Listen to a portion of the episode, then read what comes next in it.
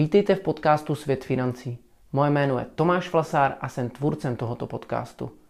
Podcast má za cíl pomoci lidem se lépe orientovat v současném finančním světě. Řešíme zde témata hypoték, pojištění a investic. Bavíme si jak o obecných otázkách, tak rozebíráme jednotlivé produkty, na které můžete běžně v praxi narazit. Podcast vychází také ve formě videí na YouTube. Pokud by vás zajímaly nějaké blížší informace konkrétně o mně, najdete je na mých webových stránkách www.tomášfasar.cz. Pokud by se vám podcast líbil, budu velice rád, když dáte like nebo odběr. Teď už nebudu zdržovat a pojďme na následující díl. Dobrý den, moje jméno je Tomáš Flasár, vítejte u dnešního videa. V dnešním videu si řekneme hlavní novinky v roce 2024, které budou ovlivňovat vaši peněženku, ať už pozitivně či negativně. Pojďme na to. V roce 2023 se událo spoustu změn, spoustu novel, které začínají účinkovat teďka v roce 2024. Některé už od ledna, některé teprve začnou a spousta z nich bude ovlivňovat vaše, vaše finance, vaše peněženky, ať už do plusu či do mínusu. Těch změn je spoustu. Já jsem si řekl, že vypíchnu ty hlavní a povíme si o nich v nějakých takových okruzích, ať to máme trošku ucelenější. První okruh je penze. V téhle oblasti eh, se událo spoustu změn. Některé jsou pozitivní, některé negativní. Jedna z pozitivních změn, kterou jste možná už zaznamenali, je zavedení nového produktu, takzvaného DIPu, neboli doplňkového investičního produktu. Je to nový produkt, na který bude, eh, který bude stát vlastně podporovat formou daňového odečtu až ve výši 48 000 korun za rok na tohle uh, téma mám, uh, nedávno jsem dělal video, které naleznete tady nahoře. Můžete se na něho podívat v odkazu, uh, kde se tomuhle produktu věnu daleko blíže, protože je velice zajímavý. Tady jenom okrajově, že takový nový produkt vlastně je teďka od prvního první zaveden. Zároveň v oblasti penzijního spoření jsou nějaké novinky. Jednou z novinek je také, že klienti budou mít dvě nové alternativy. Pokud jsem klient, kterému dneska běží klasické staré penzijní připojištění, tak jsem měl doteďka možnost ho převést na doplňkové penzijní spoření na ten novější produkt. Teď budu mít možnost ten produkt přerušit, aniž bych ho musel ukončit a klidně si založit ten nový produkt doplňkového penzijního spoření. To jsem doteď nemohl. Druhá nová alternativa je, že v doplňkovém penzijním spoření budou vznikat nové fondy, takzvané alternativní fondy, eh, které vlastně budou eh, mít možnost si více nějakým způsobem variabilně hrát z poplatky, investovat do zajímavějších nějakých trošku rizikovějších fondů, ať už třeba nějakých nemovitostních nebo soukromých nějakých kapitálových fondů a tak dál, kde v podstatě cílem je klientovi lépe zhodnotit finanční prostředky než v dnešním klasickém dynamickém fondu nějaké té dynamické strategii, což jsou jak kdyby pozitiva určitě. Zároveň v penzijním spoření je novinka a to je to, že vlastně nově bych měl na produkt spořit minimálně 10 let, a aspoň do 60 let svého věku a potom, abych ho mohl vybrat i ze státní podporou. Donedávna to bylo minimum 5 let, takže to je takové trošku zhoršení. Další věc týkající se penzijního spoření je, že budou vyšší státní příspěvky. Ty budou až od 1.7. Dotek je to nastaveno tak, že pokud já jako klient dávám 300 korun měsíčně, stát mi dává 90 korun měsíčně jako příspěvek. Když bych já dal tisícovku, což je maximum, dostanu maximum 230 korun od státu. Od 1.7. se to posouvá, navyšuje.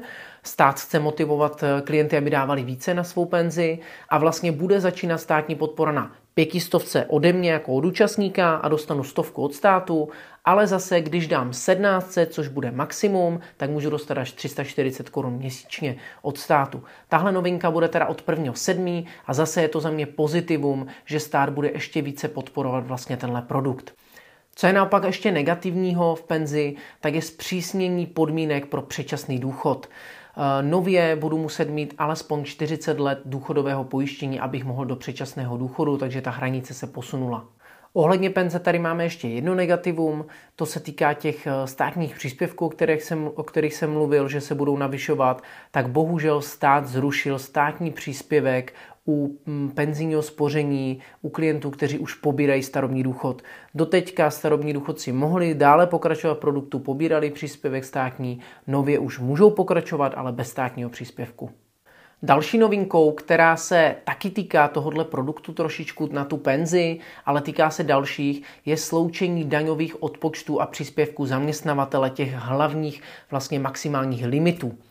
Doteď to bylo, že na každý produkt se měl určený nějaký maximální limit, teď jsou vlastně dané dohromady a sčítají se. To znamená, daňový odečet je maximálně 48 tisíc korun za rok od základu daně, ale sčítají se v tom produkty, jako je právě penzijní připojištění, doplňkové penzijní spoření, ten nový DIP, životní pojištění a tak dál a v podstatě příspěvek zaměstnavatele je maximálně 50 tisíc korun za rok a také se to sčítá. Což znamená, že vlastně v součtu uh, mám uh, nějakou, jako nemám nějakou výhodu, že bych měl vyšší odečet, ale mám teďka větší variabilitu, že když si vyberu jeden z produktů, na který chci přispívat a nebudu využívat všechny, tak na ten můžu mít ten odečet větší na ten jeden daný produkt. Takže to beru jako také pozitivum. Další novinka se týká produktu stavebního spoření ta je za mě eh, negativní a taky jsem o ní dříve natočil video a to je vlastně novinka, že nově už bude stát přispívat pouze tisíc korun vlastně eh, ročně eh, na tady tenhle produkt. Donedávna to bylo tak, že vlastně ještě loni, že jsem, když já jako klient jsem dal 20 tisíc korun za rok, mohl jsem mít 10% z toho jako státní podporu, takže 2 tisíce korun za rok. Teďka nově to bude, že za těch 20 tisíc korun za rok budu mít maximálně tisícovku eh, za rok. Takže samozřejmě toto je negativum a trošku eh, to eh, teďka ještě více dává důraz na to, že to stavební spoření jako spořící produkt už není úplně jako výhodné a díky tomu je ještě méně výhodnější, než bylo v minulosti. Když jsme u těch finančních produktů, tak další novinka se týká hypoték. U hypoték od 1.9. dochází ke změně pravidel pro předčasné splacení hypotéky. Na toto mám taky samostatné video na tohle téma, určitě se mrkněte. Každopádně jenom zjednodušeně jde o to, že nově si budou moci banky při předčasném splacení vlastně v období fixace uh, uplatňovat nejenom takzvaně účelně vynaložené náklady, takže pár korun, pár stovek, do tisíci koruny, ale i takzvaný úrokový rozdíl. Bude to 0,25% za každý započatý rok do konce fixace z toho zůstatku, maximálně 1%. Není to nic hrozného, je to pořád schváleno hodně pro klientsky, ale je to samozřejmě daleko horší, než je to aktuálně, takže je potřeba s tím nějakým způsobem kalkulovat. Další novinky se týkají produktu pojištění aut. Tam máme taky docela dost novinek. Jednou z novinek je, že od 1. ledna teďka končí vlastně povinnost zelené karty takže v podstatě už papírové zelené karty, jak je známe vždycky, co dostaneme od pojišťovny, eh, nebudou nějakým způsobem nutné. Už to bude fungovat tak, že policie si tady tyhle věci může zjistit z nějaké online databáze a nebudu to potřebovat. Zároveň eh, od nového roku eh, je povinnost si pojistit i elektrokoloběžky a segveje, jsou tam nějaké podmínky na minimální rychlost 25 km za hodinu, nějaké hmotnostní parametry a tak dál. Takže netýká se to úplně všech, ale u většiny ano, což beru jako pozitivum, protože jsem zažil v praxi hodně klientů, kteří měli třeba autonehodu na tady tomhle a bohužel zákon se k tomu tak stavil, že nikdo nevěděl vlastně, jestli mají jet po silnici, eh, po cyklostezce, jestli na to je pojištění není a bylo to takové chaotické, takže je super, že v tomhle bude trošku nějaký řád. Eh, další novinkou je eh, vlastně zrušení velkého technického průkazu. Takže nově vlastně už bude jenom malý techničák, v malém techničáku budou nějaké rozšiřující informace, zbytek člověk bude mít nějaké online databázy a prodávající automobilů budou předávat k autu nějaký certifikát s nějakými informacemi, který byl vlastně ve velkém techničáku, takže taková jako jenom úprava, zase ubydou papíry, což si myslím, že je taky pozitivum. Další novinka se týká rodičovského příspěvku. Tam je to také pozitivní, protože se vlastně nově navyšuje rodičovský příspěvek. Když mám jedno dítě, tak z 300 na 350 tisíc, když mám vícerčata z 450 na 525 tisíc korun. Pozor na to, dřív byla maximální doba, že jsem si to mohl natáhnout až do 4 let věku dítěte, nově to bude maximálně do 3 let věku dítěte. Další novinkou je návrat nemocenského pojištění u zaměstnanců. Doteď to bylo tak, že vlastně se na tom podílel pouze zaměstnavatel a platil to nemocenské. Nově to bude tak, že se bude strávat i zaměstnanci 0,6% eh, z jeho hrubé mzdy eh, na to nemocenské pojištění, takže vlastně pro většinu lidí to bude dělat pár set korun měsíčně, eh, které vlastně navíc budou muset tady takhle platit, takže o to dostanou menší čistou mzdu. Tak stejně je novinka u OSVČ, protože bude docházet k razantnímu zvýšení minimálních záloh na sociální pojištění. Tady samozřejmě taky ten, ty detaily jsou složitější, takže určitě si to nastudovat, ale u většiny OSVČ jde jako k razantnímu zvýšení, takže, takže netýká se to zvýšení jenom zaměstnanců, ale i OSVČ.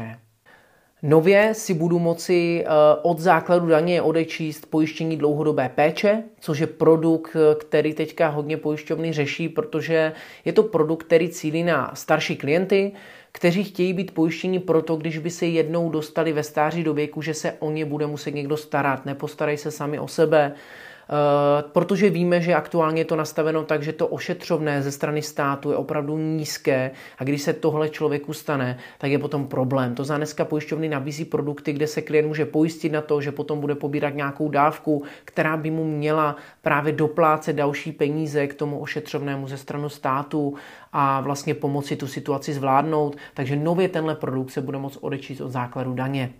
Další okruh uh, jsou daně. Tady je taky poměrně hodně novinek, ať už pozitivní či negativních. První věc se týká DPH. U DPH nově nebudou snížené sazby 10 a 15% jako dvě, ale bude 1 12% Některé, u některých produktů bude docházet ke zvýšení DPH u některých ke snížení. Například u snížení, snížení bude třeba u kohoutkové vody, u eh, pořízení nového bydlení, u nějakých zdravotnických pomůcek, nějakých základních potravin.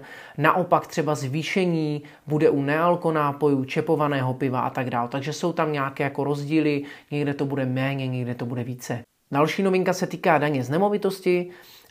U daně z nemovitosti dojde k navýšení.